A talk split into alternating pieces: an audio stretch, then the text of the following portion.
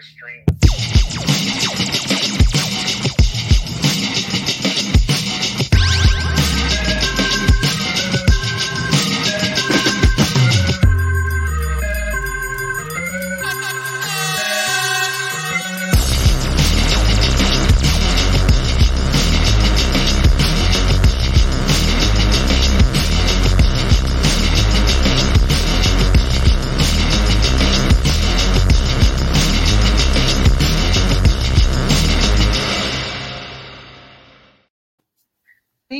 Welcome to Chasing Prophecy on the UPRN Radio Network, FM 105.3 in New Orleans, where we discuss anything and everything beyond the scope of normal.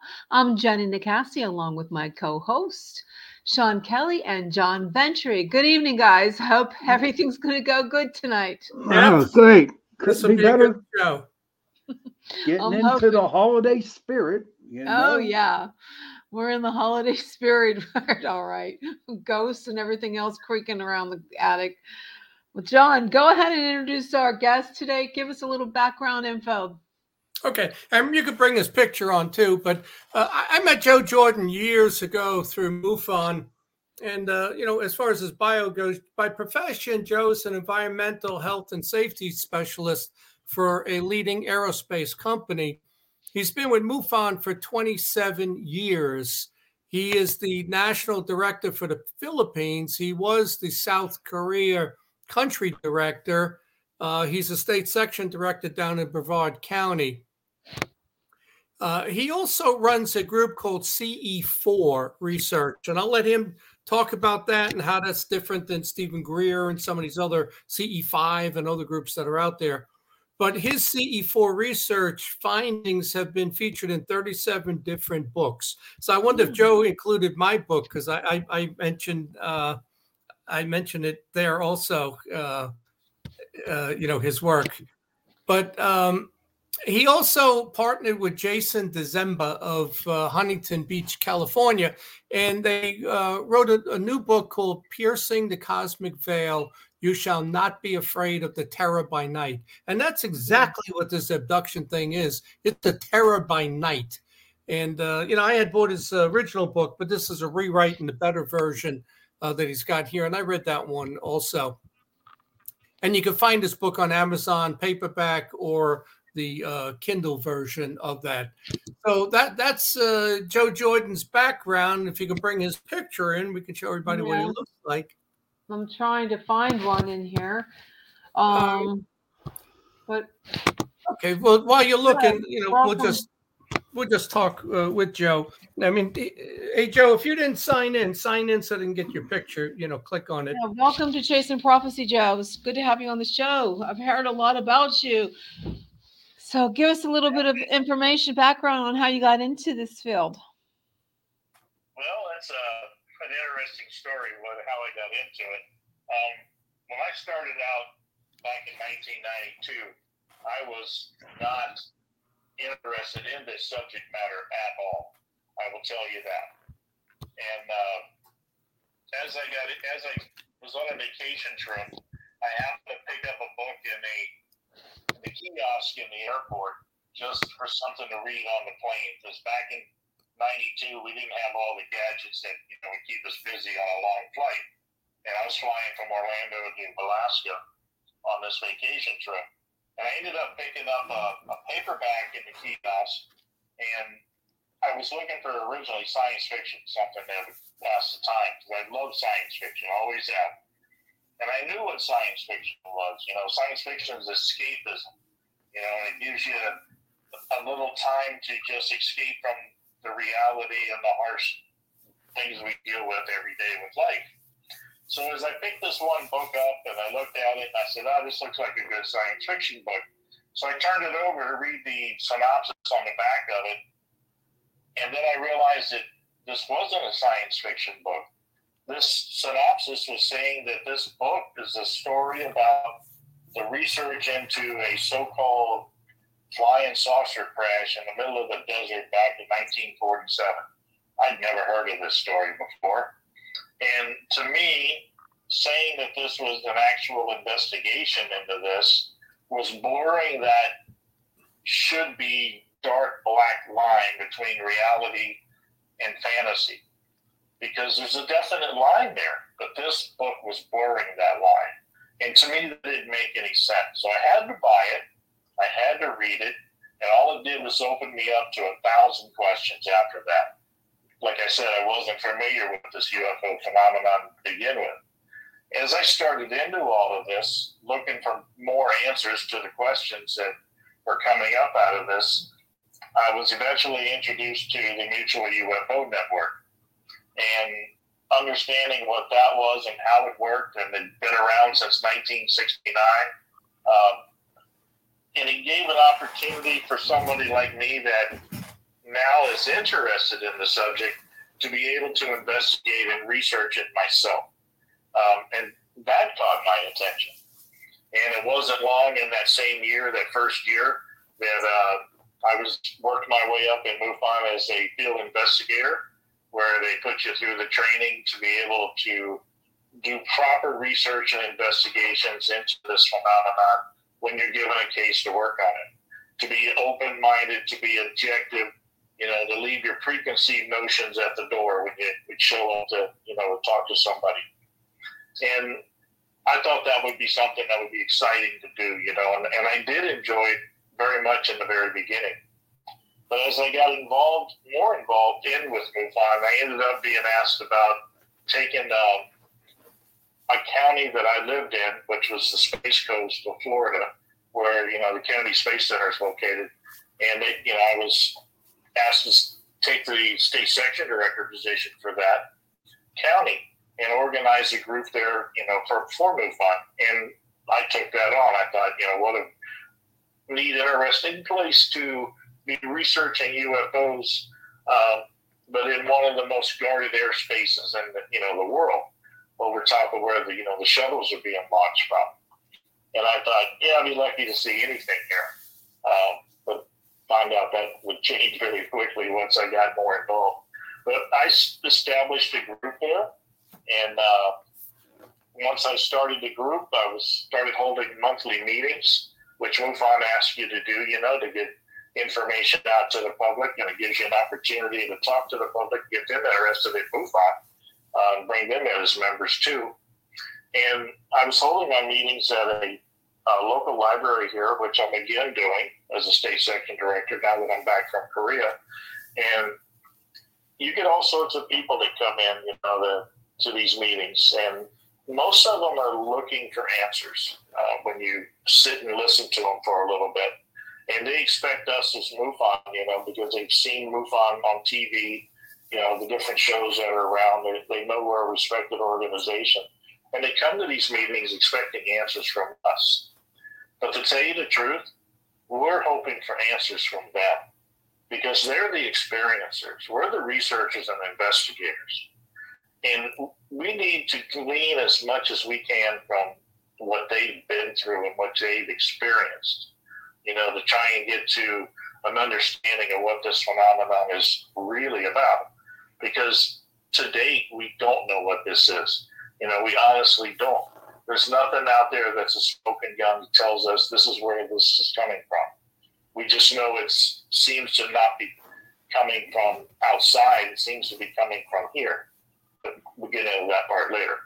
Um, as I started having these meetings and listening to these people's stories, you know, in the beginning, we were following up myself and my uh, half a dozen investigators I had trained up working with me in my group. Uh, we were following up on sighting reports, going after them, and uh, as MUFON asked, and collecting the data from the reports for their database, uh, which is huge, by the way. It's, you know, it's hundreds of thousands of cases over the many, many decades that MUFON's been around. You know, and what they're looking for is uh, things that might repeat itself that would give us a, an idea that there's something we can put together here by querying the, the different information from many of the cases that come in, try to see if there's something that might be happening, you know, again, that we can put our finger on. But still, we don't have that yet. But as I started listening to people that were coming there, I realized that to me, the most important information that was coming through our meetings were people that were coming in there and saying that they were contactees or what they were calling themselves uh, alien abduction experiencers. And that was kind of new to me at that point because MUFON wasn't working with abductions at that time. They were working mainly with uh, scientific investigation of UFO reports. You know, and, and they didn't have a way to work with MUFON. You know, I mean, MUFON didn't have a way to work with the abductions at that time. There was no structured format or anything in place to be able to deal with these people. And they felt that there was kind of outside something that could be scientifically investigated. So I looked at that and I thought, but these people and their stories, if you listen to them, they're the front line of this phenomenon. It's one thing to stand and see something fly overhead or think you saw something strange fly overhead, and to be telling people that you were actually taken aboard that object and things were done to you. So to me, this was this these were frontline people for this phenomenon. And I talked to my investigators and I said, you know, if we're going to get to real answers about what's happening here, I think we need to focus closer to the source. And I felt that these people were that closer to the source. So we decided to focus our work on the abduction phenomenon and on the experiencers that were coming to the meetings. And when we started out doing this, we realized that this is something we couldn't do as MUFON. Even though we were all tra- trained MUFON field investigators, we knew how to do research the proper way. We understood the scientific method. We knew how to be objective. You know, we've been trained in all those aspects, but this is a whole new field for us. You know, we were getting into something that nobody else was working at. Just a handful of people in the world at the time were looking at the abductions. But I knew that this was important. So we educated ourselves to the best of our abilities by buying books and lectures that had been recorded from the leading researchers into the abduction realm in the world so that we wouldn't do any more harm to these people as we started to talk with them and work with them. Because that was the one thing that I was really afraid of after, you know, listening to, to what they've been through already is causing more harm, you know, on top of what's already happened to them. Their lives have already been turned upside down. You know, they, and some of them completely destroyed. They've lost family, they've lost jobs, they've lost friends because they can't share this information with them. Nobody can relate to what they're telling them, you know? And to go through these experiences and not know when they're going to happen again, to be taken against your will and things done to you that are very traumatic. You know, these people were suffering from very similar symptoms to PTSD that I was seeing, you know, and there was nobody there to help them. There was nothing that anybody had uh, in a way of an idea to help them, except a group that I had, again, never heard of before. Um, but it is something that they had been looking into for some type of help. And that was the New Age meta- metaphysical realm. There were people in that realm that were saying that, you know, they had ideas that they could help these people in some way or another. And, you know, I think a lot of it turned out to be a lot of snake oil salesmen. But it was part of the phenomenon, though. They're searching for, you know, for some type of hope. They're searching for some type of aid to be able to either terminate these experiences or to be able to help them cope with them in some way. So, as as part of the phenomenon in that way, I also started to explore what they were dabbling in, what they were looking at, what they were using for, you know, that hope. And as I did, I went right down the rabbit hole uh, into that phenomenon myself, you know, while I was doing the abductions. Um, something lured me right in there, just like they had been lured into it. It's like there was something missing in my life, and that was filling a hole. And I spent the next four years of the research time not just doing the research, but also coming at it from the perspective of somebody who was a New Age metaphysical practitioner. When I first started out you know, when I bought that first book, I was what you would call a agnostic humanist. I didn't have a belief system. I was scientific based, you know, and um, coming at this with, you know, you got to show me something because I ain't seen it. You know, I was that guy from Missouri, the show me state, and there just wasn't enough there to show me that something was happening. You know, that to make this UFO phenomenon what people believed it to be. Um, and as I got into the New Age metaphysical realm, looking for more answers, you know, it gave me a second perspective to look at the same phenomena. You know, not just one perspective, which most people that get into this um, see it from the one that they start out and the one they stay with. But no, I'm already at two different perspectives to be able to look at this as an agnostic humanist and a New Age metaphysical practitioner. But about it, you know, like I said, four years into this, and then situation came about where I was working with one of the investigators um, that was working with us who happened to be a Christian. And she uh, was helping us out, happened to be a girlfriend at the time. Um, and I was glad she was wanting to get involved because working with these people, you know, most abductees are female. And when you're trying to do investigations and listening to um, testimonials from what they've been through, you know, it can get really personal, you know, with the female things that they've done, that they've had done to them, you know, on that aspect. So it was good to have her there to be able to, to work with these women and then share the information with us so we could collect our data and the work we were doing. In 1996, things changed big time. And uh, like I said, it was just coming out of those four years in the New Age realm. And her being a Christian, she saw that I was having a lot of difficulty, you know, dealing with all of this, working full time, doing investigations, and, you know, still dabbling in the New Age metaphysical realm.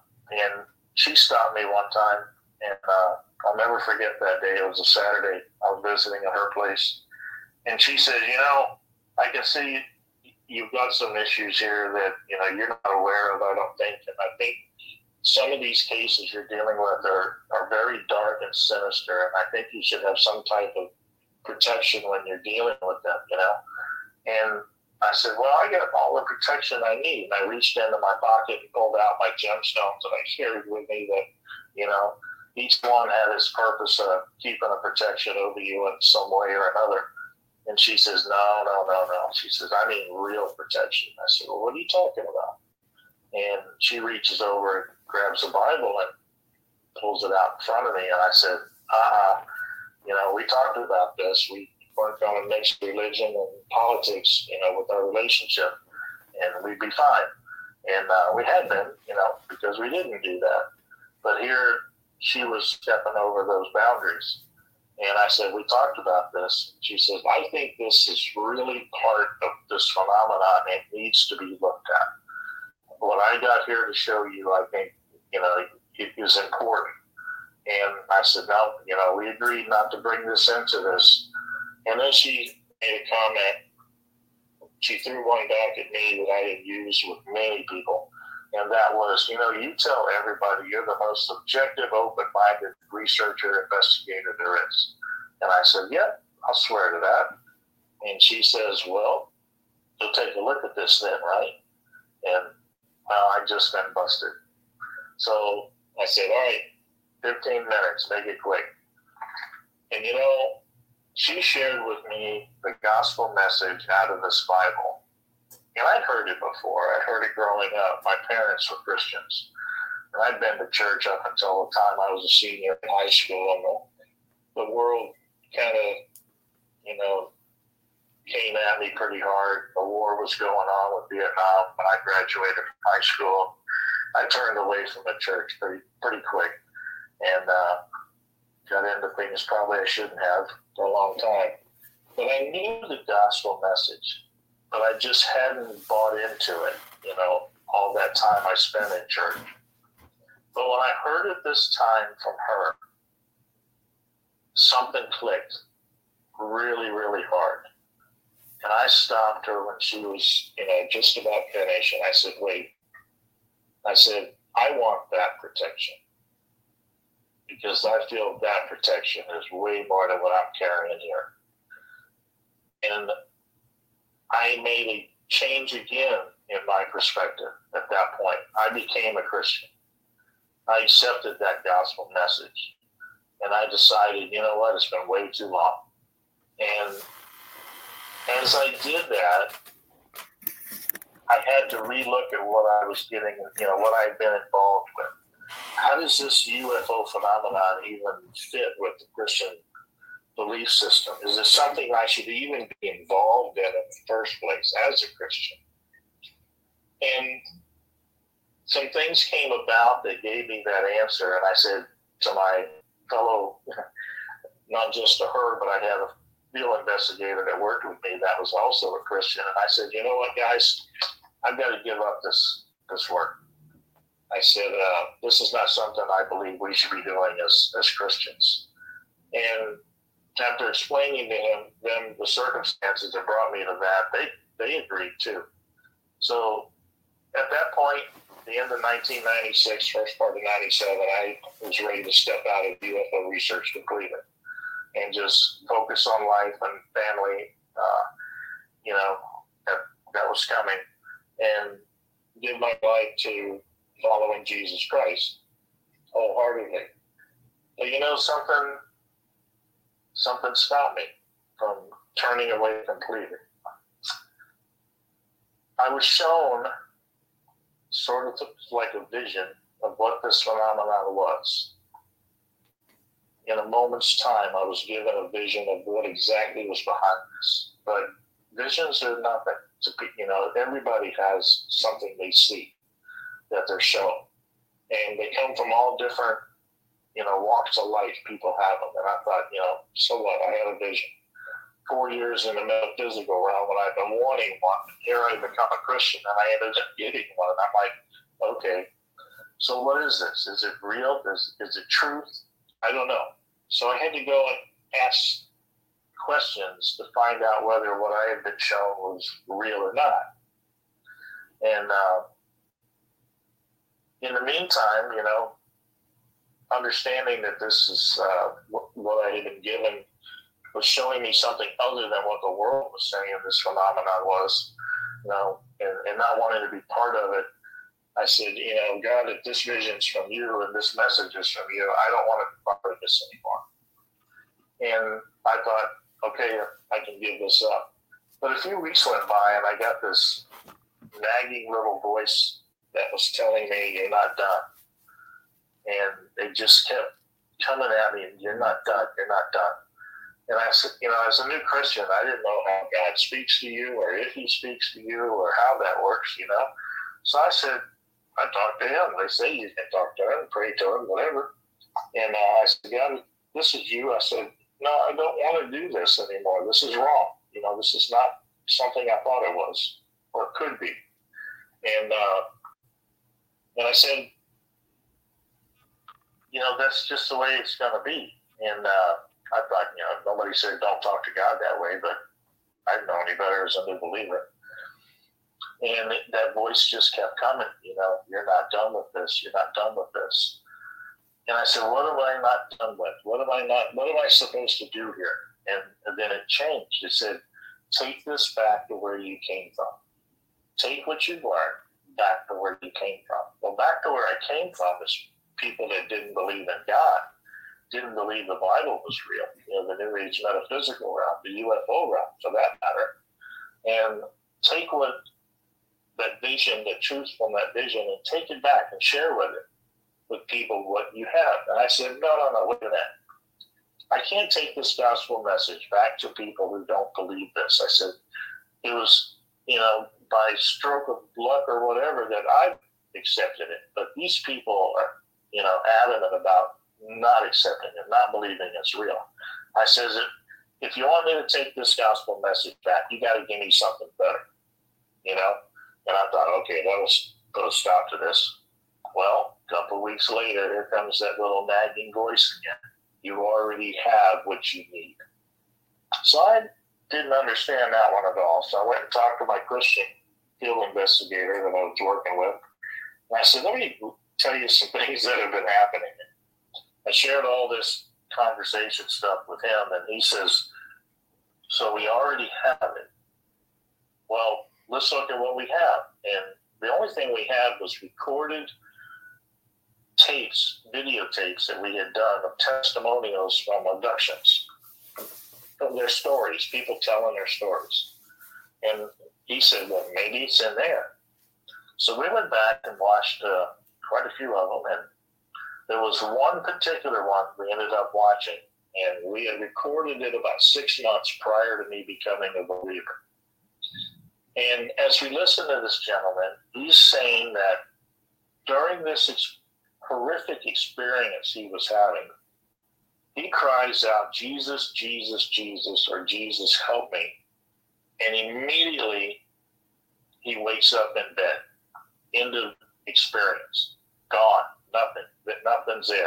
He's in the bed. He's from a live, excruciating, painful experience abduction experience to instantly waking up in bed. And I said, stop that tape. I said, wait a second. In all of our research, we were told that abductions could not be stopped. More or less in that manner, but we were told it couldn't be stopped. The two questions that secular researchers were asking, and they're still asking today, how do you stop this? And why does it happen to certain people? Well, this one we were at the first one because everything, like I said, everything we read was saying that they can't be stopped. So I contacted some of the leading researchers myself personally, called them by phone, talked to them, and I said, guys, I got a case here I don't understand. I'd like to share it with you and get your opinion on it. And they said, sure, tell us what you got. So every time that I would call one of these guys, about a handful of them, and I would share the story. And as I got into the story, every time somebody would say, Can we stop for a moment? Can we go off the record? And I'd say, Sure, we can go off the record, you know. And off the record means I can't tell you who I was talking to, but I can tell you what they said. And what they said was, we too have come across cases very similar to that, where people who have during an experience have quoted scripture, cried out to Jesus, have hum a hymn, Christian hymn, you know, a lot of different things like that, and the experience would stop. And I said, well, wait a minute. We've seen nothing to that effect. Everything says that it can't be stopped. But you're telling me now you've got cases that have been stopped in some type of manner like this from a Christian perspective. It's hinting at that. And they're going, yes. And I said, well, why isn't this information being shared? And the answer was, we didn't know what to make of it. Well, you know, that's a fine answer. I would have, I would have settled for that. You didn't know, couldn't, you didn't understand it. But they didn't stop there. They, they either didn't feel confident in their own answer or or something, but they all had the same second answer, and that was we were afraid to go there because it might affect our credibility in the UFO realm, in the UFO research community. And I went, bingo, that's the problem.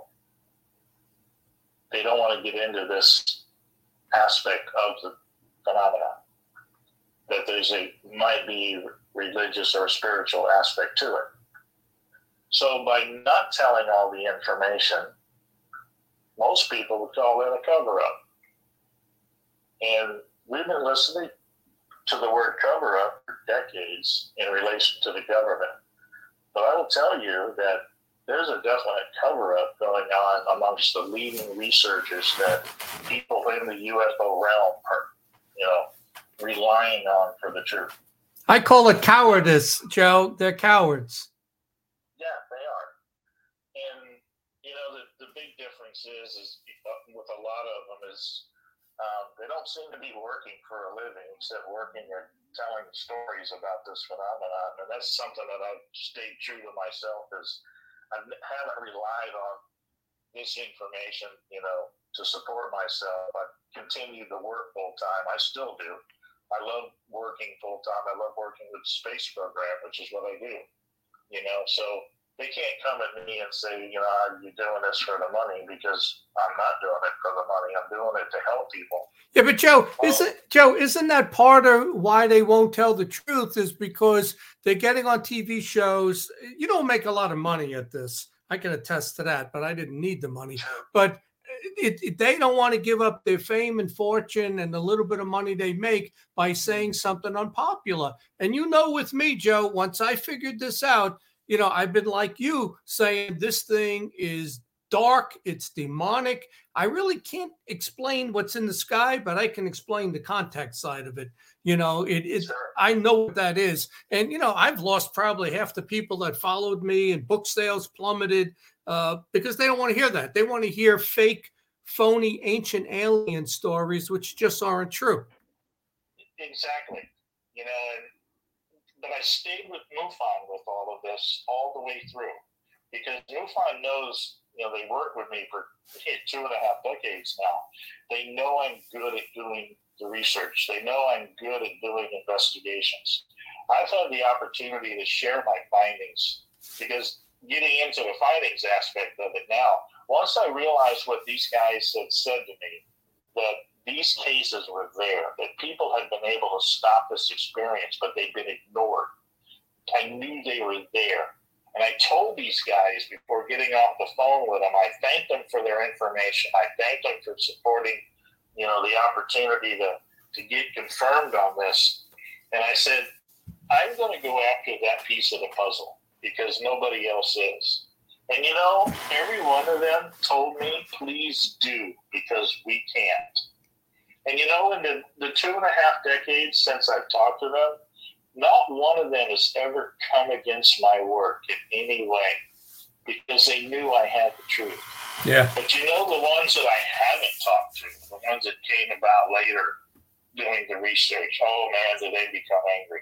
Yep. Uh, especially Dr. David Jacobs. He's come out, you know, just flat out telling me this is a lie, you know, what these people what these people have experienced. You know, but, but you know what? Able to stop it. But you know what's funny, Joe, is that Jake Jacob's research supports what we're saying that this is malevolent, and it, it, you know he won't say it's the the return of the Nephilim.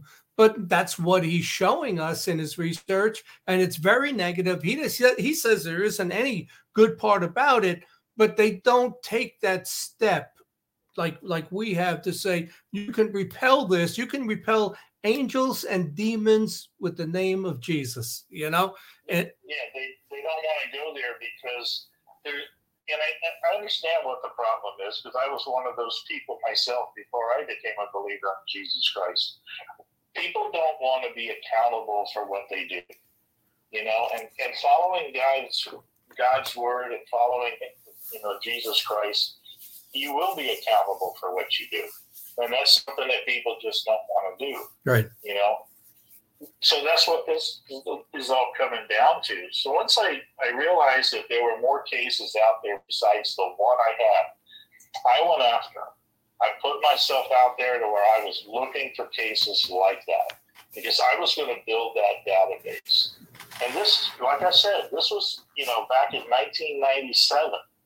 That's when this started. When I started it, the CE4 Research Group, because I couldn't do it as MUFON, like I said, because they had no setup for this, no no format.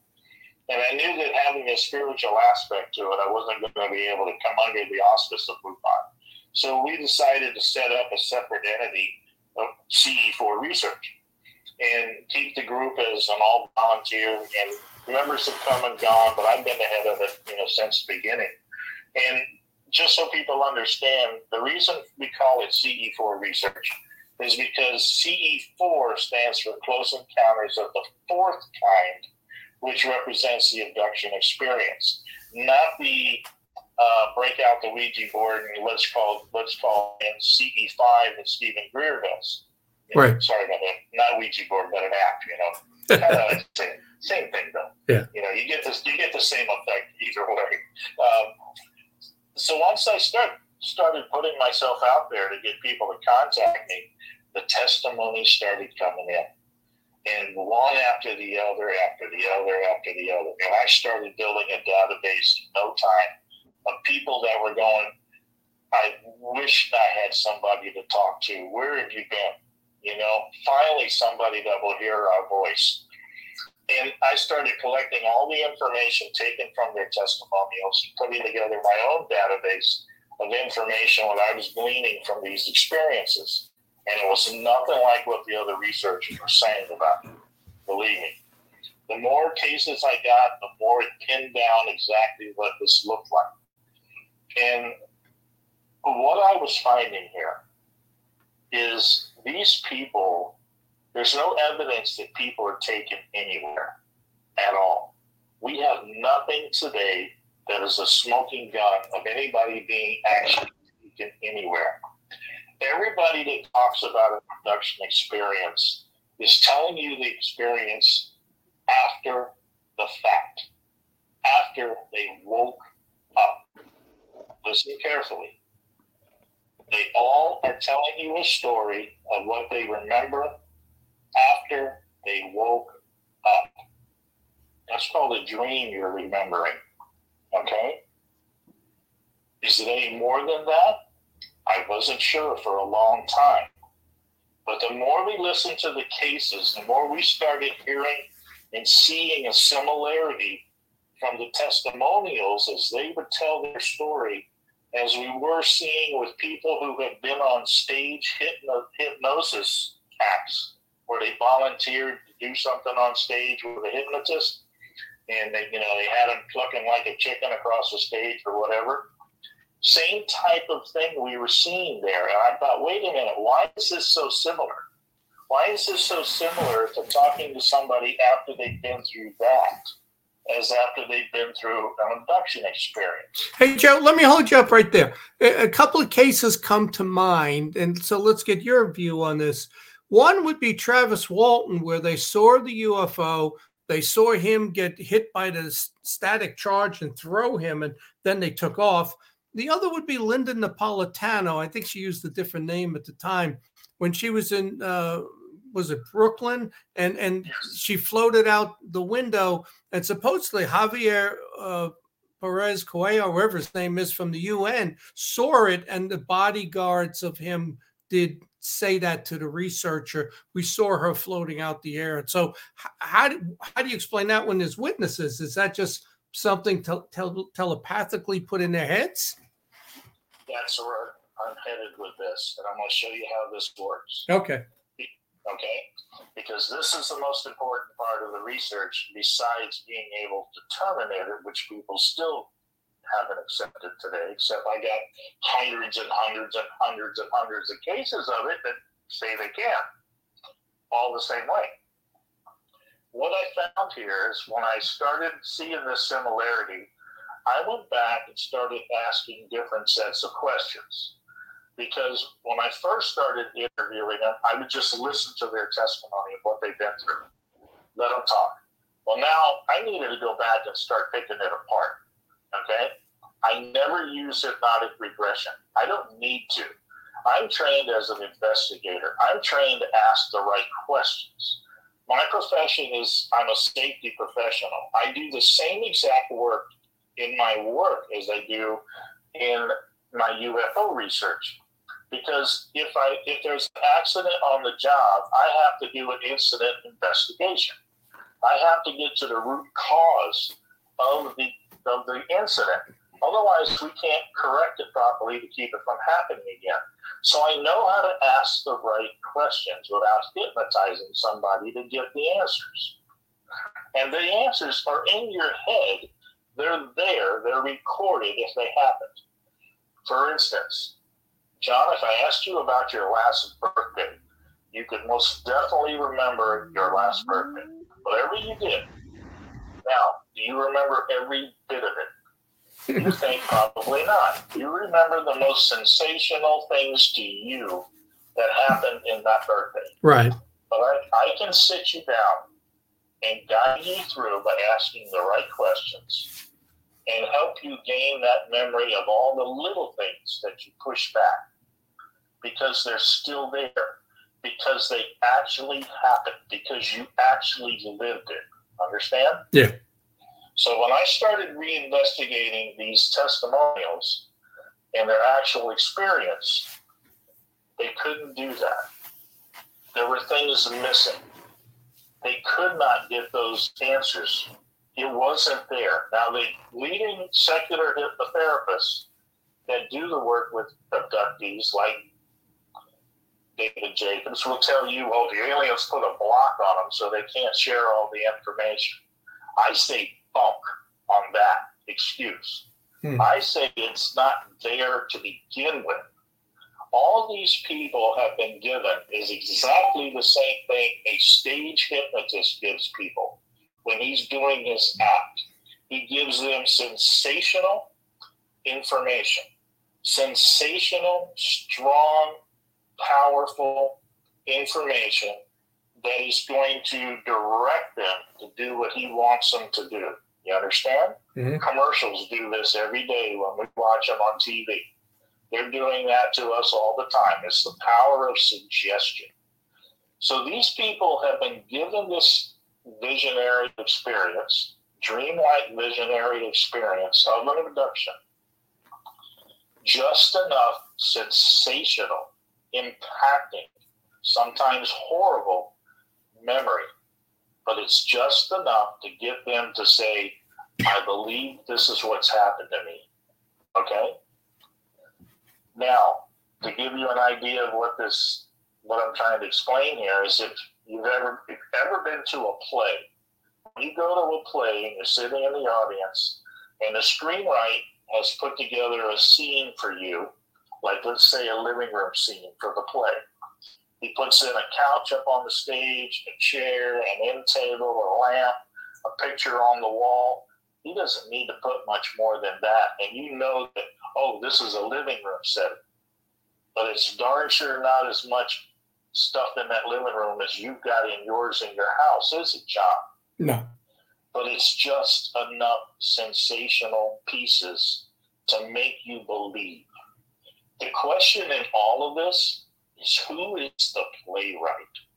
Who is writing this scene and putting the same memory in millions of people in this in this world with this experience where it's not identical in every sense actually it's different in every sense. There are similarities but no two experiences have ever been recorded the same. No two aliens look alike no two ships look alike okay. and nobody ever goes anywhere. They're not going to go a physical person is not going to go up through the ceiling to a ship just pass right through it. That's not a technology that's ever going to exist. It doesn't happen because it's a memory. It's a visionary experience spiritual visionary experience that these people are given. The same type we see recorded in biblical history in the bible where people have these same types of visions. Look at the one that the UFO community likes to use against Christians. Look at Ezekiel 1 1, where the guy has the vision right there at the river Chebar. Okay? And he tells you, I had a vision. He knows he had a vision. He didn't see a UFO, he had a vision from God. The problem we're dealing with here is these visions are everything but vision from God. Because communication is one thing that you need to look at. Because when people have these experiences, oftentimes there is communication between the beings and the people during this memory of an experience. And those those memories, those communication memories, are always anti-Christ, anti-God, anti-Bible, and they're always about the creation, not the creator. Okay? So these entities are coming here to do what? Share a new gospel? you know, one that as Christians we were warned that that's something you're supposed to be leery of. But it's always something to do with the environment or save the planet or something like that. Never um, something personal about helping, you know, us personally. Yeah. Hey Joe, hold on a second. How how would you explain out of body experiences? Because I had one as a kid, and and then I had one when I went to my first MUFON symposium in 1999 in Northern Virginia. Uh, when I came home, I had an out of body experience and a whole bunch of other things, lucid dreams and stuff. Did my spirit actually leave my body where I can see the top of my house? Or did they implant that? How do you explain an out of body experience? No, I believe that that's an implanted. We've opened ourselves up to this experience. And that's something that I found also in the research. The answer to that question that why does this happen to certain people? With over 400 up to 600 cases that I've actually worked on, but 400 that I've actually got testimonies I can share, the findings is always the same on why does this happen to these people. And it, I can tell you, no matter who I talk to, I can take it back to where this came from, why they're having the experience. And it's not just one answer, it's one of three answers or a combination of all three. The first one is you asked for it. Believe me, there are people that ask for it. I got to raise my mm-hmm. hand because I did. And true. Very true for what you asked for. And well, we know that from the guests we've had on this show, uh, who overwhelmingly seem to believe that this is a good thing. But keep going, and we'll talk about that later. yeah. The second one was people unknowingly open themselves up to the experience. Okay. And that's because these people are doing exactly the same thing. The second group. They were dabbling in areas that God's word tells us not to mess with. Every one of them, I can narrow it down to where they're dealing in something already, unknowingly opening that door to this experience. People that are dabbling in ghosts are going to experience ghosts. People that are dabbling in in, the, in any types of paranormal are going to get paranormal experiences. People that are dabbling in this UFO phenomenon in any way are going to end up with some type of experience from it. Okay? It's going to change them. That's the whole purpose of the phenomenon. And we'll get to that in a little bit. So the third one puzzled me though, because I have adults coming to me and saying, wait, wait, wait, I'll fit those first two. I'll fit that. I, ha- I have these experiences since I remember it as a child. So I couldn't have knowingly asked for it, and I didn't know what to dabble in and to begin with because I was too young. And that one puzzled me for a bit. But I thought, you know what? If this is pointing to the Bible for answers, then that answer should be in there too. And I found it. And it talks about in Scripture that the head of the household, God has made the head of the household the mm-hmm. man. He's the spiritual head of the household. Mm-hmm. Okay? If that man is not keeping the spiritual covering over his self and his family, his family is susceptible to these things as he is. And in every case that I went back to that they said that they had these as children, I would I say, let's I'm going to ask you some questions here. They're going to be personal, not about your te- your case history, but something a little bit different. And I'd ask them what they could remember about their family life as they were younger. What do they remember their parents being involved in? And every single time I found the open door with the parents that was allowing these children to experience these events. So is this is this generational? Yes, but not by blood, not by Rh negative blood, not by genetics. It's by social activity, social participation. It's like alcoholism is not necessarily one that's genetic, but if you're brought up in alcohol homes, tendencies tendencies are you will be an alcoholic. So this is the same type of deal. Okay, this is following this in these same type of steps. Hey Joe, let, let have, Joe, let me ask you. Let me ask you this then. So I, I agree with what you say. Um, you know, for example, my mother went to church every Sunday and never took her three kids. And my father was an atheist for a long time, also because he spent two years in prison, and he wasn't a very good person growing up in the Bowery. Um, but I also believe that you know in the Bible also sins of the father will be passed on to the third or fourth generation. And I look at people where where good bad things happen to good people and they say why did this happen? And i think some of this comes from your parents your grandparents. It's almost like it has to even out like yin and yang good and bad that if something really bad was done somebody along the line has to pay for that. And and you know and, and i tell my kids that you know if i do something it's going to come back at you. Maybe i'll get away with it. It's going to come back at you. So you don't do bad things do you believe in that that part of this whole phenomenon could go back a generation or two well absolutely it could go back a generation or two that's because it, the same social setup is continuing that way generation after generation remember your mother was a devout believer but she's not the head of the household. Right. That's that's the problem. I mean, she can keep protection over you to a point, but as long as that open door is in that household, that's a fight that she's got to deal with. It's nobody wants to have to deal with that that much of a fight. I mean, the, the prayer and fasting that comes with that fight is, is tough. And you know, it's you know? funny, Joe, when you go to church on Sunday, and I, I rotate the three different churches I would say the audience is at least 60 to 65% female. So many guys won't go to church on Sunday, so the, the wife goes, like my mother would go. And, and, so they're they're missing out on exactly what you're saying. The father is not participating.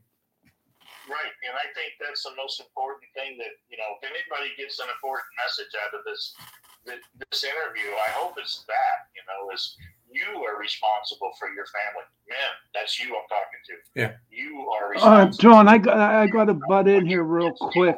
I, your family feels Hey Joe. Right with God, you know. Yeah. Hey Joe. Uh, Sean has a question. Yeah, not a question, but I just want to thank Carnation for sponsoring the second hour of our show tonight.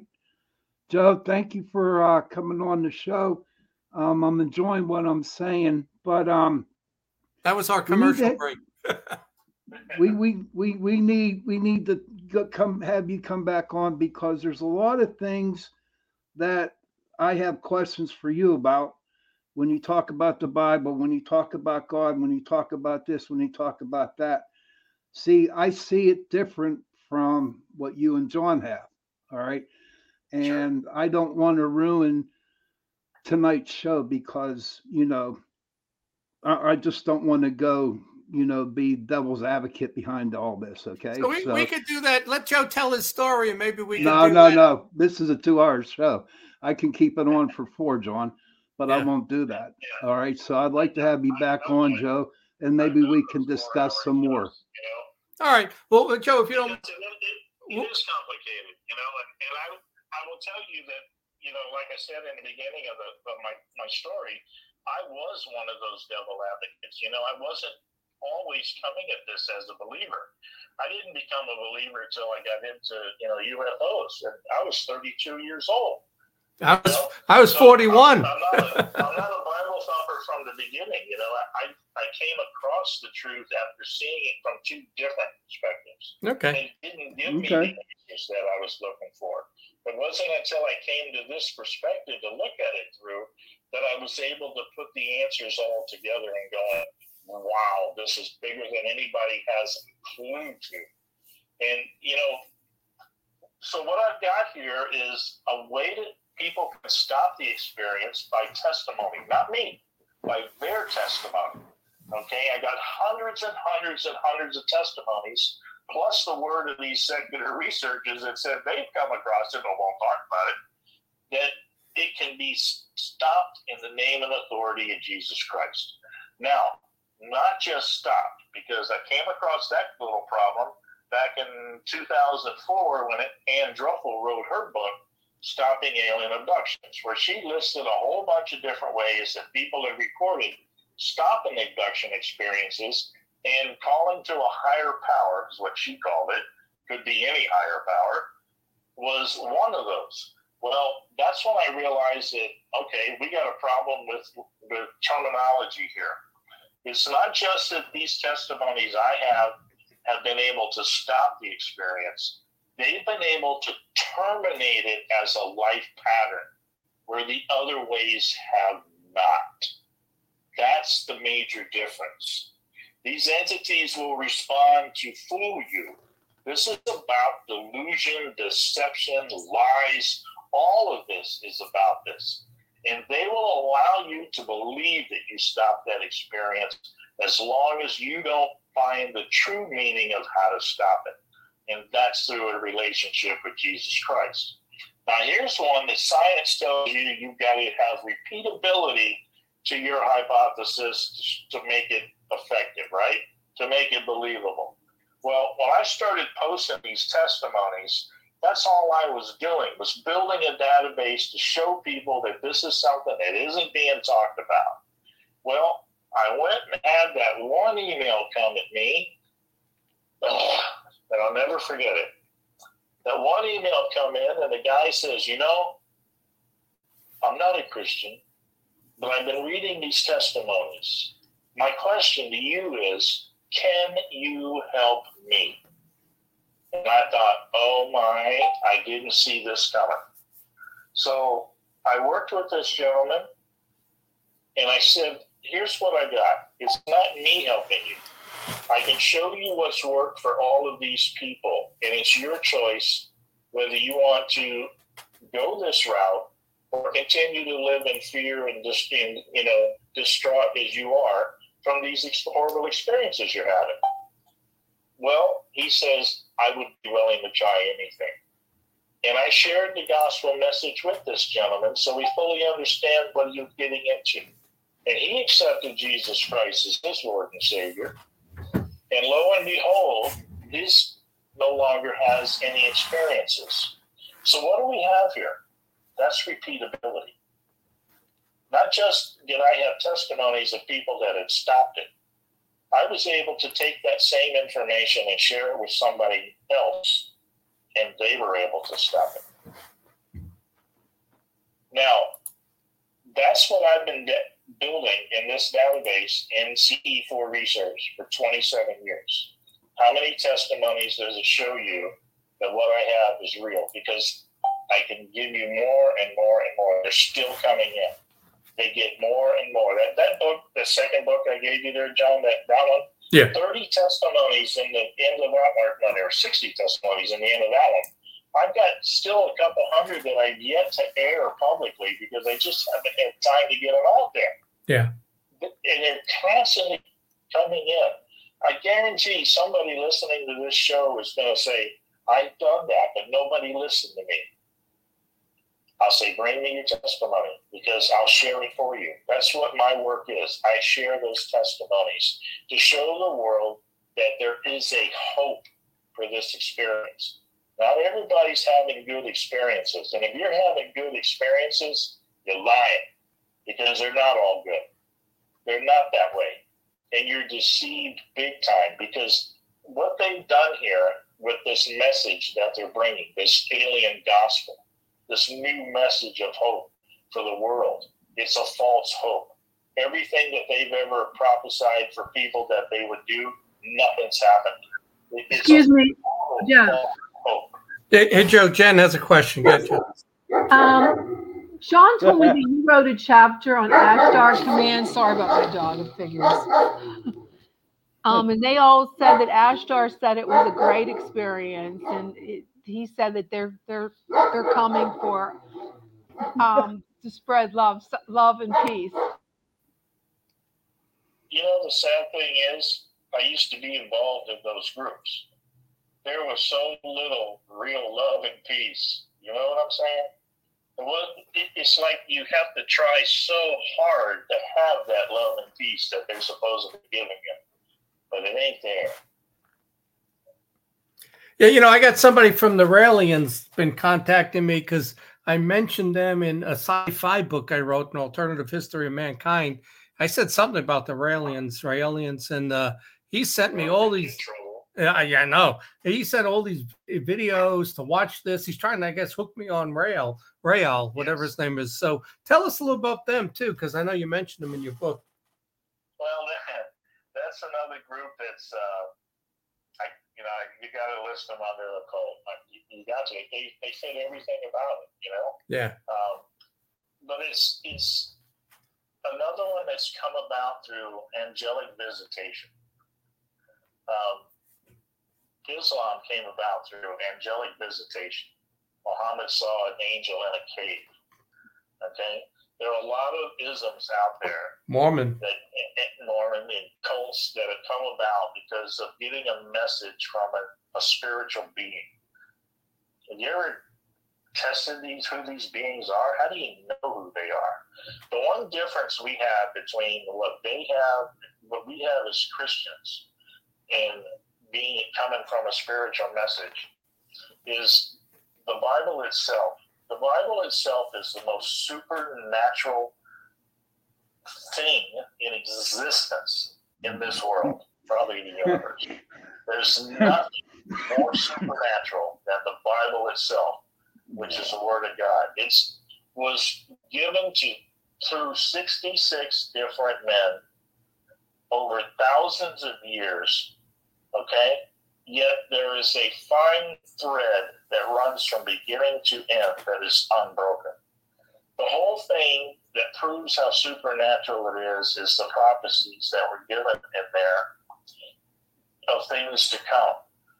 Just on the prophecies hundreds of years in nations away prior to Jesus coming and walking on the earth, there were over 300 that he fulfilled completely.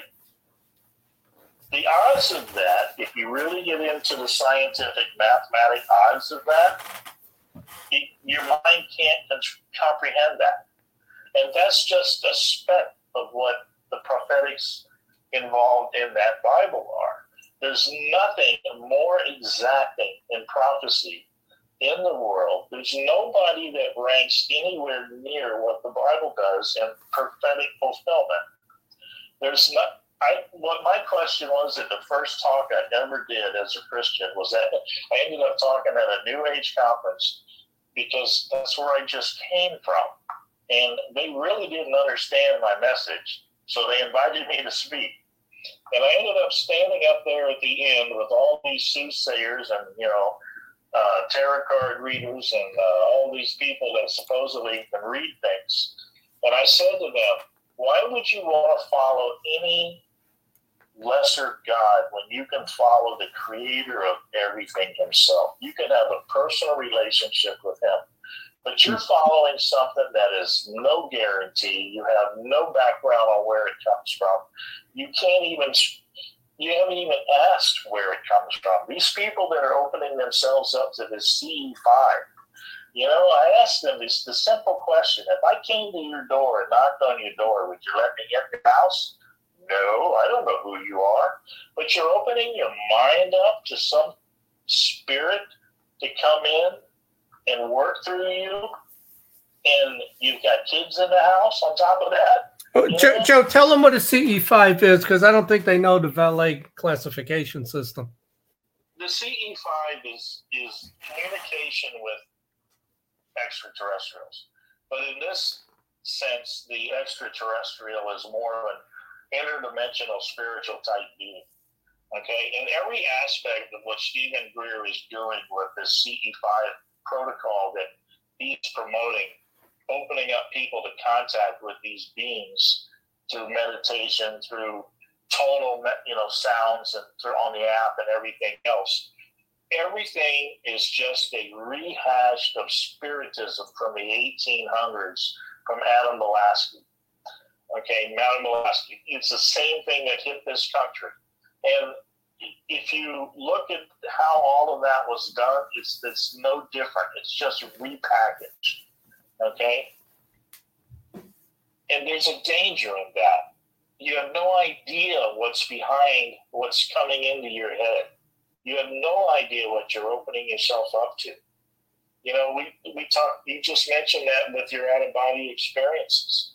We put ourselves in a position where we caused that to happen. We allowed that to happen, and they can give us anything they want to see, any message they want to give us. The whole purpose from this phenomenon in the first place, what I'm seeing, is it's to change your world view. Yep. Because everybody that gets involved in this phenomenon, the same effect happens to everybody, no matter how deep they get involved, no matter how shallow their involvement is. In every instance, it takes people's eyes away from the God of the Bible. Guaranteed. You know, Joe, I see the same similarity right now over the past couple of years in politics. If you see the changes that are taking place uh, in the country, and, and, in particular the progressive movement, it's to change your worldview and your belief system. And I think a lot of what they say and do falls under the occult or, or demonic influence. Uh, they're telling us things are okay that we always believed weren't okay. Well, you know, that's where the fascinating part about my work has taken me is if this is connected to the spiritual aspect of the Bible, what else does the Bible say about it? And then everything that you just said is part of the prophecies that were to come, that are still to come. Okay. And we're seeing them happen. False prophets. It, everything. Yeah. In the one world order, the one world religion, because that's where all of this is headed because of this phenomenon. Okay?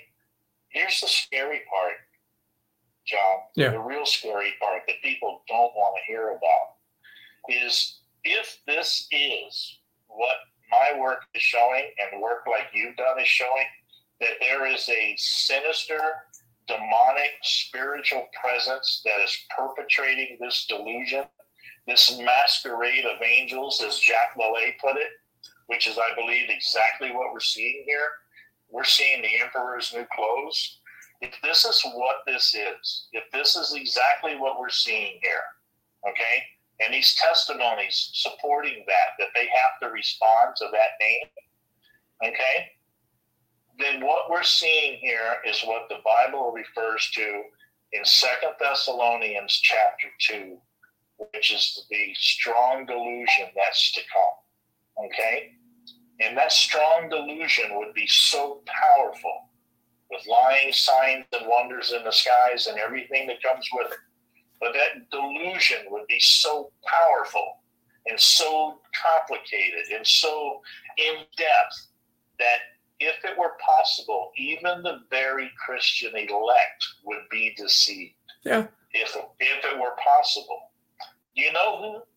Do you know who's behind that delusion? It's, God Himself sends that strong delusion to test people. To test people. Yeah. We are at that point. I truly believe in humanity's history, in that prophecy line, to where this is what we're seeing here. Because I'm seeing Christians change their worldview of the Bible because of an experience with this phenomenon. They're being tested and they're not following what God wrote in His Word. They're Uh, I'm getting, I'm getting the impression, Joe, that you, you, I'm getting hope- the impression from listening to you that you be, are all people who have experienced some kind of um, supernatural, uh, extraterrestrial encounter is is not they're seeing evil demonic presence instead of is do you believe that there are a higher power of being out there or do you just think it's some kind of an illusion No, no, no, no. There is a there is a being that has more ability than we do as humans. The Bible tells you all of this. They- They're called the hosts of heaven. Okay. Hmm. And okay was a- so they're angels or oh, they're they're they're messengers of god they're, they have nothing to do with other Not- planets No, no, not not all are messengers of God. If you read what the Bible tells you, it tells you there was Hey, Joe, I don't trust the Bible. So there, Well, I've I'm been trying not to say. saying that. I'm saying You don't have to trust the Bible. okay, I'm telling you okay, let's back up. to give me information. And I'm telling you what I'm seeing in how it lines up with the Bible. Okay, back up for just a moment. Just Hey, back hold- up for hold on, Joe. But but there can be angels, right? Angels also. That's, that's, that's Well, okay. like Oh, take okay. for, take for instance all over the, the united states basically on the east coast a, a number of people saw a flying meteor they supposedly it was blue light greenish blue light in the western pennsylvania uh, mississippi uh, west virginia area um, thursday. Now they're saying it could have been a ufo it could have been a meteor. So you're saying it's either it, it's either some kind of angelic or some kind of demonic. Is that what you're saying? Those things. No, no, no, no, no, not at all. Because I'll tell you, as a MUFON researcher and investigator of 27 years, I still hold the line of what MUFON tells us. 98% of all UFO reports are misidentified natural phenomenon or man-made objects. Okay, the mm-hmm. same thing goes with the abduction experience. I have to weed out medical issues. I have to weed out people that are just having bad dreams. It's only when you get down to the ones that are really the major not following normal things, the ones that fall into the paranormal category, which is why the term got changed to UAP, because mm-hmm. that's that final little ones that don't follow natural physics. Okay, and they had to give it a special classification. But we're dealing with a minor percentage. Most of what everybody is seeing is misidentified things. Okay, they've gotten so caught up in this phenomenon because of TV, because of Hollywood, because of everything else that they're just looking to see something. People want an experience so bad. Okay. They want something to bring them out of their miserable lives. And that's how this open door happens. Okay. Well, how do you know it's not uh, angelic or demonic? Like when I was in my uh, when I was 17 years old, I had some kind of a vision in my room at night. I saw a white light, and I perceived as a 17 year old girl, I thought it was Jesus Christ Himself. Now, was I being um, what's the word? Conned or Deceived. Yeah, but did anything bad happen, Jen? What happened from it? You just sort of like um, what happened from it? Um, I became. I thought oh, maybe I was supposed to be a nun or something like that. Um, but after that, I I received like a I call a gift where I would be very um. Oh God, Sean, help me out. Um, telepath. Was it tele? telepathic? You're very, very empathic. clairvoyance, um, Em- sensitive from it. That's that's an empath. Empath. So, do you think I was that was a that was an angelica or any kind of a Christian um, experience, or do you think it was some kind of demonic experience? Because I received you were talking about tarot card readings, but I received like I could actually almost predict things. So, was I being taken in by some demonic force, or was this something actually from a higher power like Christianity, Jesus Christ himself? The test itself is not me. The test is God's word. What does God's word say about what it is? God is our litmus test. If we don't have something as a foundation, then we got nothing as a foundation. And that Bible has withstood thousands of years, thousands upon thousands of pro- prophecies. It's proven itself to have existed as a historical events all the way through it because archaeology supports it. There's nothing else in the world that fits as close as that does to answering everything we need to survive as human beings on this planet. That is our that is our book for life and anything other than life. Our litmus paper is does it is it stand up to what God said? Because God warns us about entities coming and sharing a new gospel. Okay? He warned that it would happen, and he warned the first thing that the apostles asked Jesus before he left this planet was, Tell us, please, what to look for for your return. Because he told them he was coming back. They declaimed the people that were the believers. And the rest are going to be down. So maybe Ashtar Command and Valiant, what's his name? V. The We're number, all number one messengers of God. one thing, the number one thing he told them, first and foremost, do not be deceived. Because it's Well, you you know, it's easier said than done, Joe, because how do you know if you're being deceived or not by these things? How do you know that they are not telling the truth? you test what they're telling you against what God has told you, because God tells you in his book that's held up for time that it's the same yesterday, today, and tomorrow. There will not be a new gospel. It's the same. If you want to listen to, to new messages, there are a dime a dozen. Who do you want to listen to? Hey Joe, go. Let's let's go back a little bit.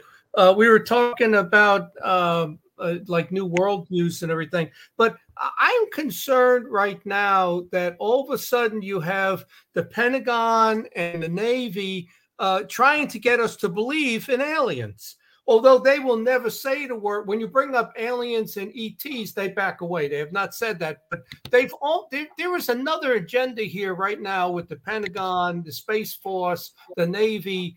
You're familiar with what's going on with their press briefings, and they, they, they're all of a sudden. Even Tucker Carlson is like, "This was a UFO. That was a UFO." What do you think is all part of that? That all of a sudden the debunkers for uh, you know 70 years with Project Blue Book, et cetera, are now the disclosers.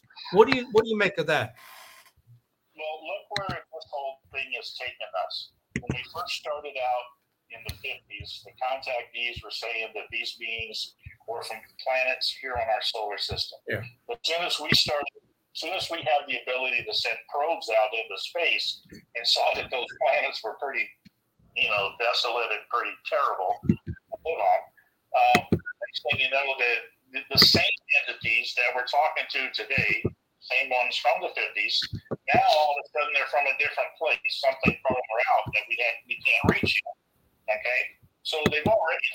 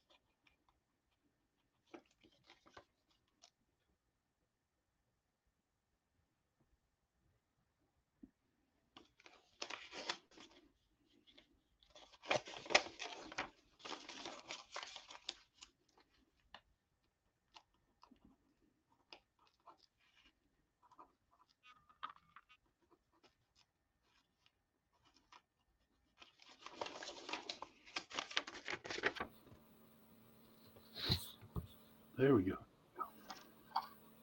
Hello? I'm here. Tell John to turn his mic on. the Bible is telling us that we're seeing our angelic host, angelic ghost, deceptive angelic ghost, or host, then what we're seeing are manifestations. And a manifestation is not going to be able to be explained in a matter of physics and mathematics because a manifestation is an ability, not a technology. We see examples of those manifestations in the Bible many, many places where these angelic beings can manifest from the spiritual realm that they exist in as spiritual beings into physical beings on our world to give messages to people. Okay, that is that is a manifestation. They did not create a being themselves in the human form. They took um, and took what was available, matter, energy, and made themselves manifested. That they're not human beings. They're appearing as human beings. The most ex- extensive piece of work in the Bible describing exactly what I'm talking about is the story of Jesus after he arises from the tomb. If you let, read those scriptures and you watch how he changes from when he comes out of the tomb and the first two ladies he meets, he says, Do not touch me. I have not yet ascended. His body is changing from physical to spiritual. Okay? It's in that process. In those days before he left off the mount and went to heaven, he was amongst 500 plus people as witnesses. It's documented. Those people saw him appear and disappear. They saw him appear into a room without coming through a door, a wall. He just appeared. Yet at the same time, he shared meals with them. Why? Because it's customary, not because he's hungry. He told doubting Thomas, Place your fingers in my wounds. You will see that I am him. Okay? Then why wasn't his book put in the Bible? Yes. Why wasn't Thomas's book put in the Bible? We just take it and throw the Bible out, we can do that. You don't want to talk Bible anymore, that's fine. But you No, no, no. I just want to know why Thomas wasn't put into the Bible. hang on. Let's go back to the testimonies, my work. We don't have to talk about Bible at all. We can talk about research and investigations and findings. Let's go back there because that we can talk about. I've got Mhm. hundreds of hundreds of cases that people have been able to get their lives back that were destroyed. Not everybody's having a goody two shoe life because they're dealing with extraterrestrials. There's millions out there that are having their lives destroyed, and nobody cares about them. Nobody wants to talk about them, and nobody Well, me- has any help that they can offer these people. When, whenever you do, whenever you say like I have a problem, okay, and you don't know me, you know, say like someone comes to you and say, "Hey Joe, listen, this happened to me," blah blah blah blah blah. How do you know they're not lying to you? I will take them through a process to where I will try and eliminate anything as an investigator that could Okay. cause that issue. When How do you do that? If they hang on, we deal with this every single time. I believe that half the people that have gotten on this bandwagon of being good alien followers are just doing the same thing. So we can either nullify this and say they're all liars, or let's look at this seriously and let's look at the people that have been helped. The testimonies of people's lives being changed by being helped through that relationship with Jesus Christ. Deny that part because I can show you testimonies from their families where they say these peoples have come back to normalcy. Hey, Joe, Joe, Yet nobody else has been able to help those people in any other way. Group settings, therapy sessions, that doesn't help. It gives them an opportunity to cry on each other's shoulder, but that's it. But I'm telling you, I got hundreds and hundreds of cases that people have been able to terminate it as a life pattern. And the only way that's been able to work is through that name and authority of Jesus Christ and a relationship with Him. I don't care whether you believe the Bible or not. I'm telling you, I got the case files. yeah. Hey, Joe, That's undeniable. Joe, for for it to work, and I've said this to people too. I mean, you can you can throw out, you know, stop in the name of Jesus, but if you don't believe in him, you actually have to believe Yes. in the higher power and believe that he is who he is for it to work. Exactly. Otherwise, it doesn't work. Yeah. Yeah, it's not a magic word. Yeah. And, and let me tell you, there are people who are non-Christian believers that that name has helped. You know why? Because it's hard for anybody in in our history right now on the planet that doesn't know who he is. Right. They just don't want to follow him. Okay? They choose not to follow him. But when it when the when the shells start coming around your foxhole and you got nowhere else to reach but up and, and he's the only one there, they call out the name. Right. Believe me, he'll show you his power. And you will change. You will start questioning Yeah. what just happened. Hey, Joe, let, case upon case like that. yeah, let's take a step back a little bit. When you mentioned Jesus, you know, not to touch him because he was ascending. So, so my question is: a lot of people talk about, uh, you know, being implanted, uh, having fetuses taken. Uh, you know, in the Bible, there's the Nephilim. You know, the the, the they they mated with the the the, the watchers mated with the uh, human females do you believe in that whole part that when they go from the spiritual realm, which is where the angels and, and demons are, into the physical realm, that they are fully, uh, let's say, capable and, and whole, that they could mate with with the female, and and and even further than that, are are they taking the sperm or the ovum or taking it into another their dimension? Because it, you know, a lot of these stories seem to lead that way. They lead that way because they're part of this, this strong delusion. Remember, I told you the strong delusion will be powerful enough to deceive even the very elect. It's going to be as deep as deep can go. And we already know this whole phenomenon is. There's not going to be a mix between something that's spiritual and something that's human. Okay? That doesn't happen if you've been in science class, you know better than that. Okay, you're you're in science fiction now if you're thinking that. This Nephilim thing, that's a misinterpretation of scripture that people are running with and trying to sell you a fortune of books on. Okay, I will tell you that too. Lost a lot of good Christian friends that are preaching that one.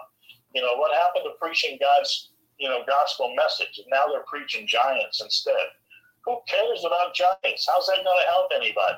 Yeah, but Joe, but Joe, they mentioned giants in the Bible in Jericho and Canaan. They're not Nephilim. They're not mixed between angels and humans. They're just giants. We got giants today.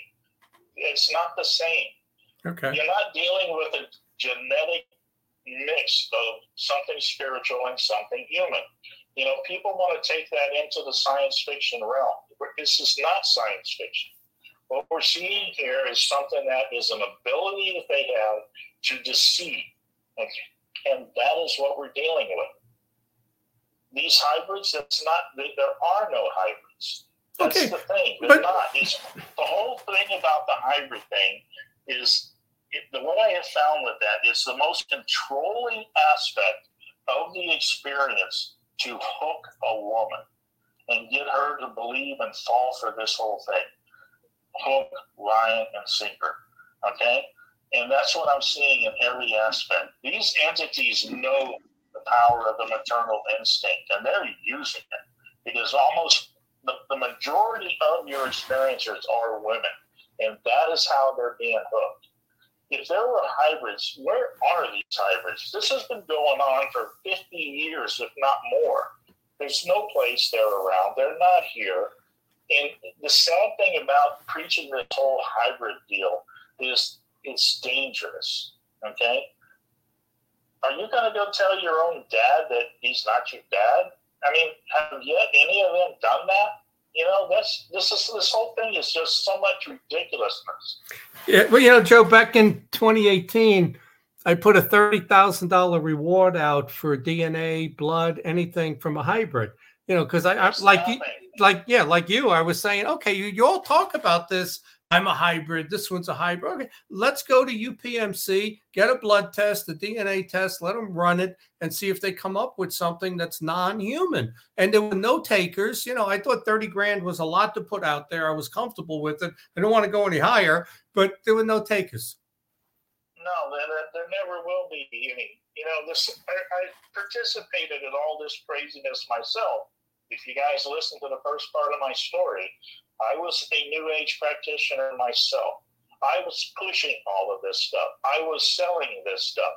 I was part of this lie until I realized it wasn't answers that were going to be meaningful. There wasn't answers to anything.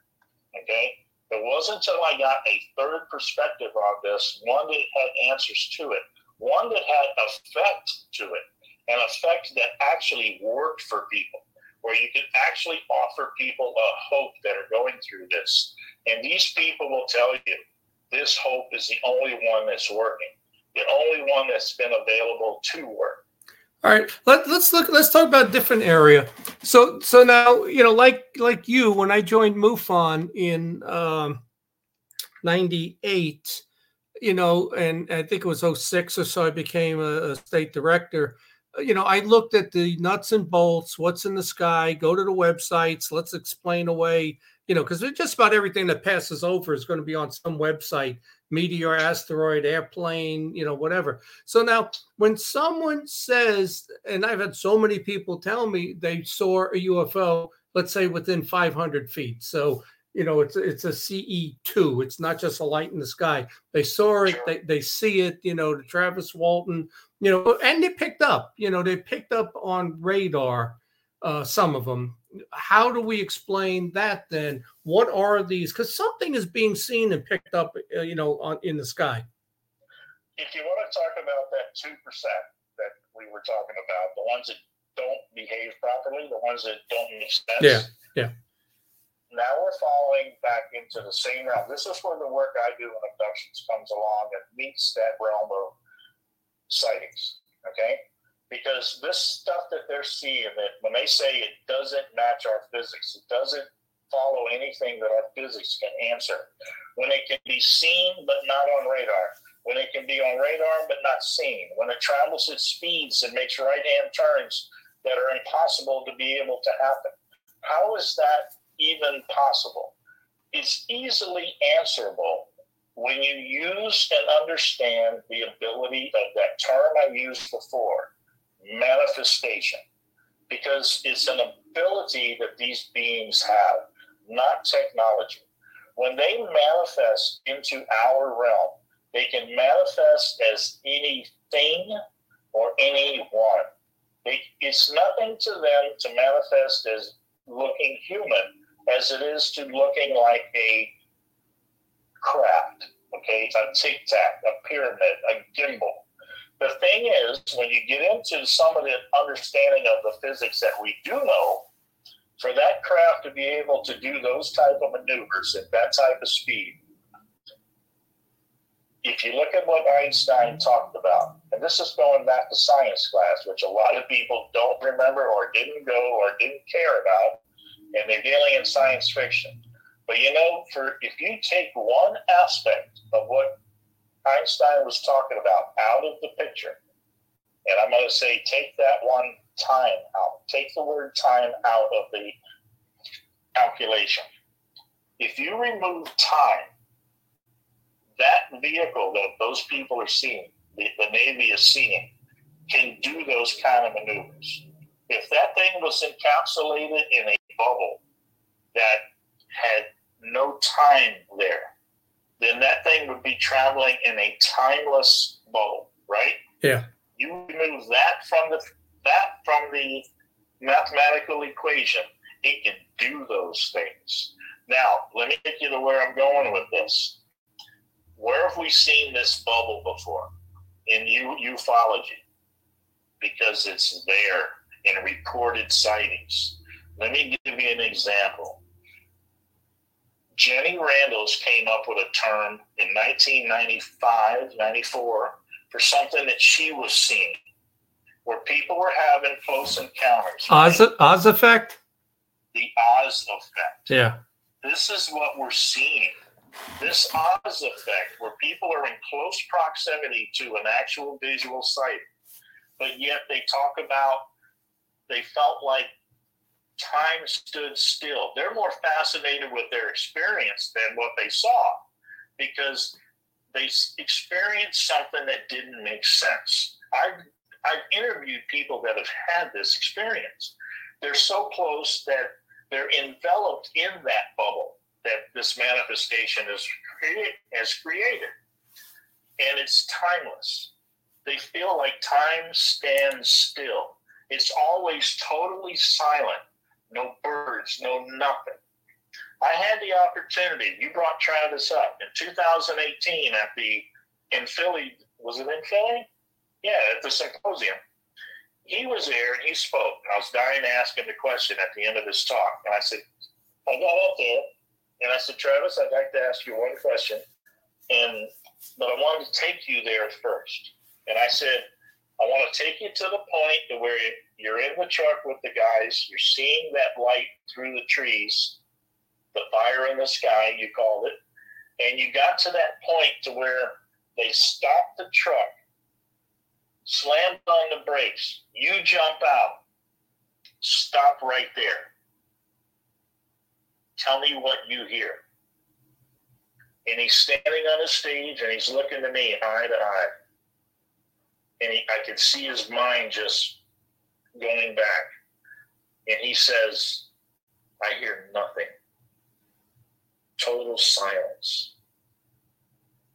The guys, he couldn't hear the guys hollering. He couldn't hear the cicadas and the trees and the woods. He couldn't hear the wind blowing through the woods. He heard nothing.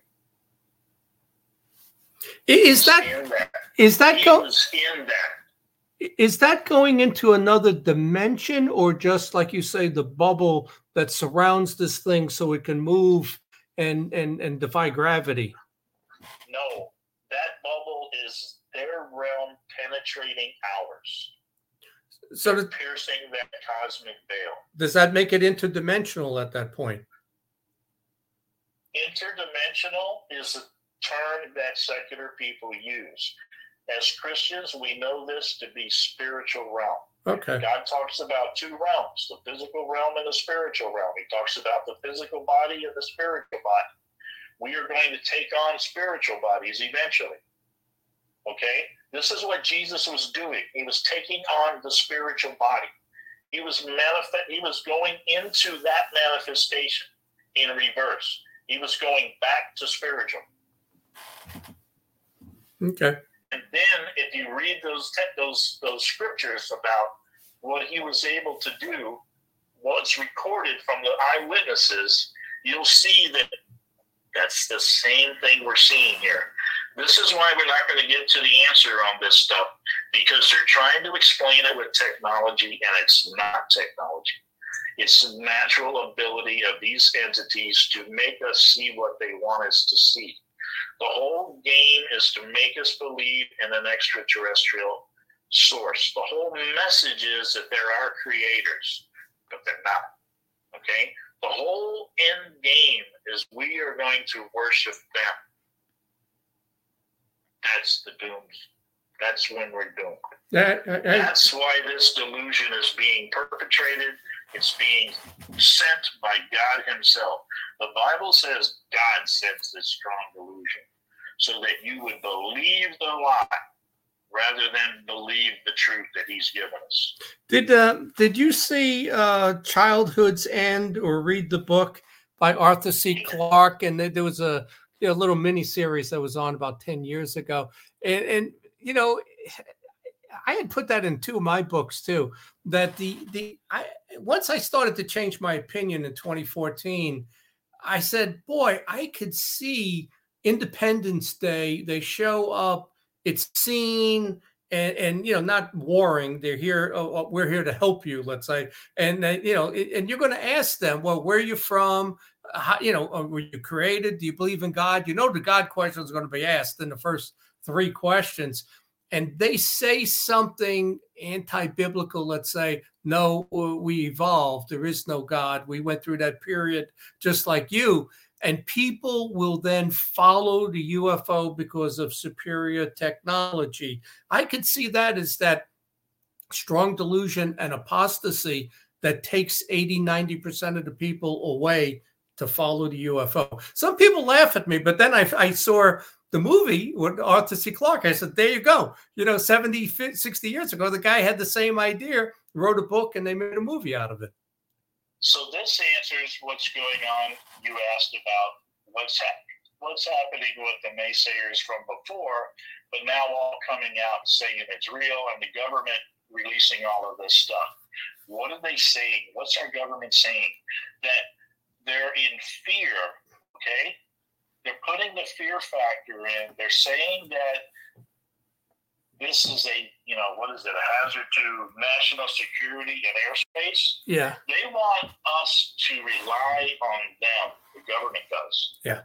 Not rely on our faith in Jesus Christ. This is where they're heading. This is where this is going. They want us to put all of our faith in them. And you can see how that's worked over the Yeah. past few years. Yeah, and you know it's funny, Joe. Is in September, uh, Lou Elizondo came out with an interview where he said he wants to blow up the UFO field and ufology, and that this whole thing, anybody that posts stuff on Facebook and blogs and and podcasts like this, you know that that they claim are making things up and tall stories, and a lot of them are tall tales and exaggerated that you know almost the, the navy guy said you should be prosecuted but but elizondo said this whole thing should be controlled through the pentagon and their group and and the navy i guess you know so you know but who trusts them Exactly. Who trusts the entities, you know? yeah Who are you to trust here? Yeah. I tell you what, I'm going to trust the research. Uh, let, the let me research that I, the research that I brought you guys tonight is one that works for people, and nobody else has offered anything else. L- let me go back to that just a little bit is when i when i read that article about how they wanted to control the whole thing what popped into my head was NICAP when the CIA infiltrated them and and they pushed Major Keyhoe out. You know, the uh, CIA became the director and the controller, and they just proceeded to bankrupt them over a couple of years, paying big salaries and expense accounts, and they bankrupt NICAP. So now you fast forward, and MUFON is the only real, um, you know, UFO investigatory group that's out there uh, nationwide, uh, worldwide. I, I, my gut told me was Jan Harzan set up. You know, I don't want to go into it, but you know, he went for the bait. But was he set up? Was that what Elizondo was talking about? to blow up ufology and groups and the people that are involved? And will they try to take MUFON over and then bankrupt it to get it out of the way? I believe that is part of their agenda. Possibly. Especially when you've got as many believers as I've come across, you know, within the organization that I've been able to talk to. Yeah.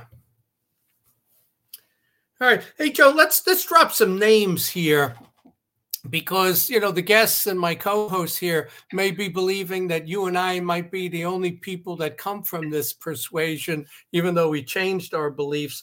But there are a lot of people in the field over time. There was uh, Lynn Catoe.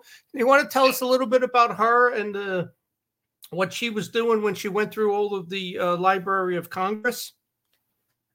I don't have as much of information on her like I should. I, I know about her, but Yeah, I okay, well- all of that. Uh, well, basically, you know, Lynn Catoe back in '69, she worked at the Library of Congress, and and she decided to look up everything on UFOs and kind of categorize it like like you do with abductions, let's say.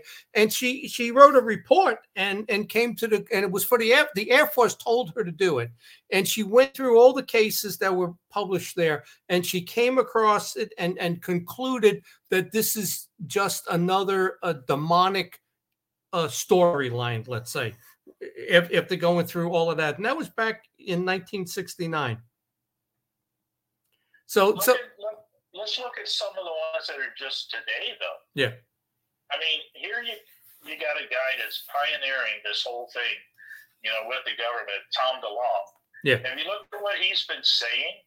You know, yeah. one here, there's a very, I mean, I've got quotes sitting right here in front of me. Yeah, yeah. Listen to these. There's a very, very strong link between what people think demons are from the Bible and other religions and the UFO phenomenon. What you have is something that doesn't like man and either feels jealous of or has some kind of plan for what man is to be. That just makes it that much more worse when you think about it.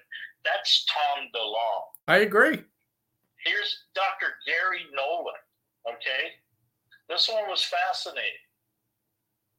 Said noted how different witnesses to UFO sightings often see different things, almost as if whatever it is is projecting something into the mind, rather than it being a real manifestation material in front of you.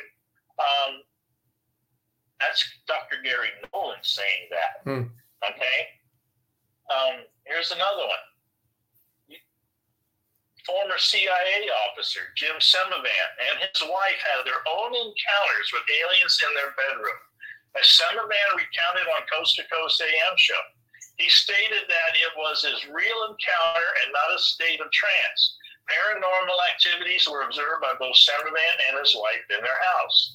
Semivan agreed with the statements made by Skinwalker Ranch researcher Colm Kelleher that the UFO phenomenon is a lot more than nuts and bolts and machines.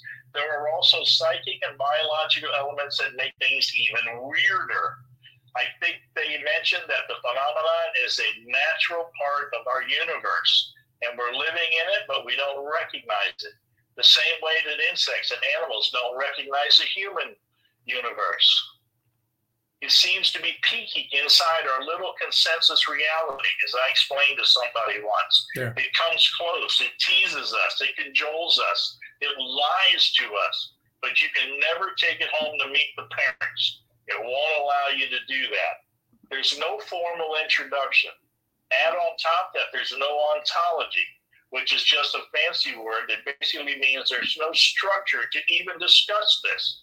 We don't have a common lexicon because somebody says we have dots but no connections. I don't even think we have dots. And this is coming from your CIA guy. Yeah. Okay. And this goes on and on and on. And these are not me as a Christian saying this. These are the people that are the people we're relying on for the truth now. Yeah. Okay. Hey, Joe. hey, Joe, one, one of the quotes that came from uh, Lou Elizondo in that article, which which kind of made me sit and think, was he he said that uh, people are, are going to find out that these are not monsters but are neighbors. What do you think he meant by that? Neighbors? Is he talking about something interdimensional, angels, demons, another species on the planet, which I, I know you obviously don't wouldn't believe in? But what did he mean by neighbors? No, he's talking about this is indigenous to planet Earth. We're not seeing these things coming from other worlds. Okay, all right. These things, these things appear and disappear here. They don't go anywhere out anywhere. I, They're I here. hey, John, John, sorry to interrupt, Joe. Um, we have to uh, start wrapping up here, buddy. Joe, thank you for being on. Um, We're gonna have to enjoyed have- what you had to say. we, we have to have you back on again to finish this, and then do like a, a little uh, debate with Sean because I've been trying to convert Yeah. Sean and make him a Christian because I'm trying to happen. uh, he says see, he's resistant, but he tells me and it, it slips out that he's he asks God for help and other things. So I'm working on Sean. But uh, Joe, thanks thanks for being on. Yes, thank on, you so much for being on Chase and Prophecy. We really appreciate it. You have a great night. And thank you all for joining us tonight. All right, uh, we'll get you back on, Joe. Thanks, but Thanks. all right. Yeah, with that, you know, we went. I wasn't.